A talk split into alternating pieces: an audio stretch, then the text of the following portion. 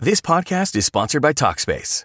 May is Mental Health Awareness Month, and Talkspace, the leading virtual therapy provider, is encouraging people to talk it out in therapy.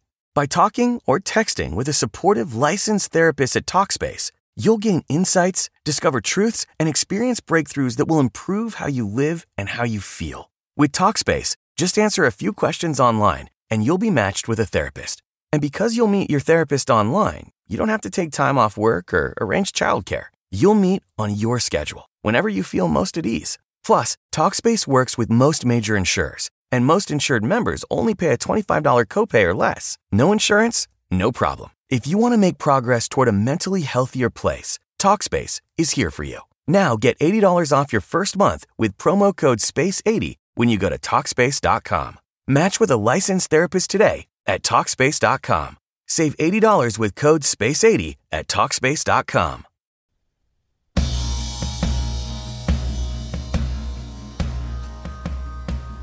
Hey everyone, Shah Jahan here.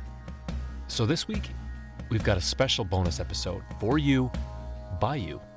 We've been asking our listeners to use a platform called Pod Inbox, this cool app where you can leave us messages about where your head is at 20 years after 9 11. It's really easy. You can do it right now from your smartphone by going to podinbox.com slash king of the world and hitting the red record button. We found your reflections so compelling that we'd like to play some of them now. So, here we go. Hi, my name is Molly. I just wanted to share how much I love this podcast. It's really moving the way Shahjahan can share his story in such an open and honest and raw way.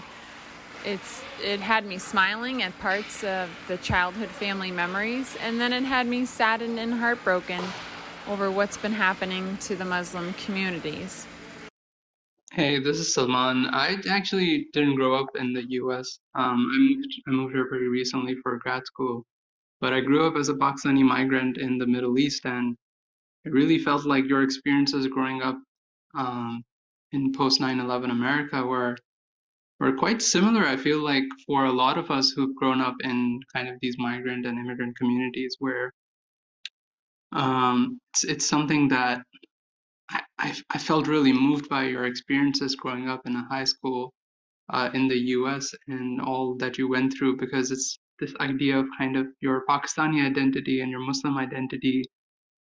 I feel like I grew up in a predominantly Muslim uh, community or a predominantly Muslim country, and I feel like now that I've come here to the US, like Muslim is an identity. And I really connected with the fact that uh, what uh, Shah Jahan's mother mentioned in the episode, how back in Pakistan, like it was only when you guys came to the US that you had to experience that. Hi, my name's Patrick, and uh, I actually know Shah Jahan from my personal life and from music. So it's been really incredible uh, on that front to hear things about his life that I didn't know before but I've also been viewing it as a student and viewing it as a teacher. Uh, I am a second grade teacher and I've been learning a lot. Um, one of the things that really struck me and that I've heard from Shah Jahan in the past is struggles about his around the name. And um, my classroom, I mean, names are a big thing, especially the beginning of the year. So I was able to create an assignment where kids went home and asked their parents about their name, their full name, or any part of the name that they felt comfortable sharing and told the class what it's about, what it means, what it means to them, and what they'd like to be called. And it, we also shared some stories about names that got made fun of. Um, and it was really interesting to hear not just their reports, but also parents who I've talked to were really interested in having those conversations. And some parents actually said they didn't know what the name meant until uh, the kid asked. And that's kind of a cool thing to think about. Um, just sort of like what we get called this thing every day, and what does it actually mean? What does it represent? What does it mean to us? It has been really awesome to get a chance to expand my practice in that way.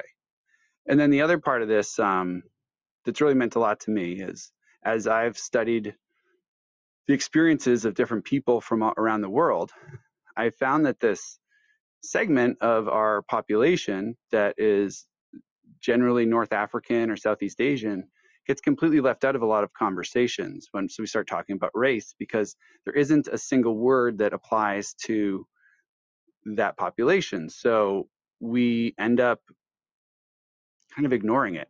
And uh, it stinks. And I think it's part of the reason why there's like 70% approval on monitoring um, people who may or may not be, but could potentially be because they kind of look a certain way Muslim. You know, it doesn't really make sense that that number is so high because there's a much larger number of people who are on board with uh, not being racially discriminating. So it sounds to me like there's a lot of people who know about race issues, study race issues, and still don't know about this. So I've been interested in it.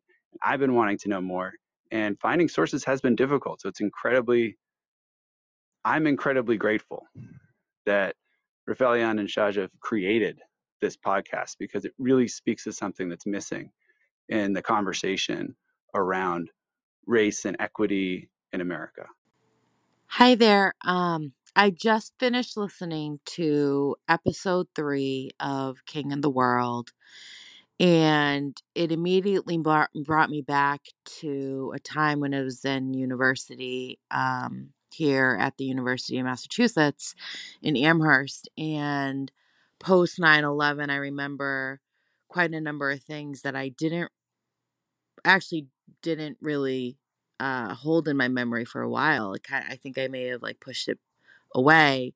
Um, but I was part of the Muslim Student Association, and post 9 11, I remember um, the Muslim Student Association, we called it the MSA at the time, the office being vandalized. Um, and I don't recall exactly what was said on um, something, someone had written something Islamophobic on the um, office door. Um, and then I remember my father calling me. Uh, I had a Pakistani flag on the back of my uh, Mitsubishi Montero, which was like such a big SUV. Um, and I remember him calling me, telling me this was probably three days after 9 11, telling me to remove the sticker. It was like a decal of the Pakistani flag and he um, told me to remove it probably because he was scared that someone would see it and um, do something to my car or to me while I was driving. Yeah, I remember that uh, quite vividly, actually. And and then there was another time where um, I went to a college party that was on campus, and as soon as I entered, I remember uh, people chanting uh, kill all Muslims and fuck Muslims. And my friend actually had to walk me home. And I remember him telling me that he had never uh, witnessed anything like that before. Neither had I. And that was that was probably like two days after um, the attacks. So I just remember being scared um, on campus and really like not wanting to let really anyone know that I was Muslim. And I just remember sitting on my roommate's beds. I lived in a house with um 10 other white females. And I rem uh, this was off campus and I remember sitting on one of my roommate's beds and three of them just asking me a bunch of questions about Islam and I felt like I had to I felt like this obligation to represent my religion um as like a spokesperson because there was so much there were so many misconceptions and so much misrepresentation um, and stereotypes that were forming or had already been formed. And then i remember just one of my roommates really like really like asking some pretty evasive questions that made that were offensive and to this day i don't talk to her anymore um but i remember her just not believing things that i was saying. I I truly believe she thought that Islam was like a violent religion and that um, we, you know, that we were people that were um, evil and uh, did and caused harm to people.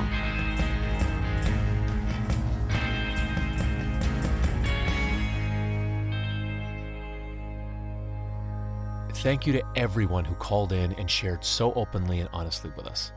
Again, if you want to leave us a message, visit podinbox.com slash king of the world and record a message. We might just end up playing it on here in upcoming weeks. King of the World is a production of Rifelion Media. Thanks again. I'm Shah Jahan Khan.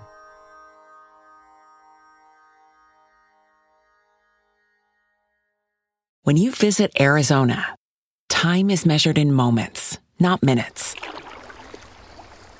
Like the moment your work stress disappears as you kayak through the canyons, or the moment you discover the life changing effects of prickly pear chocolate.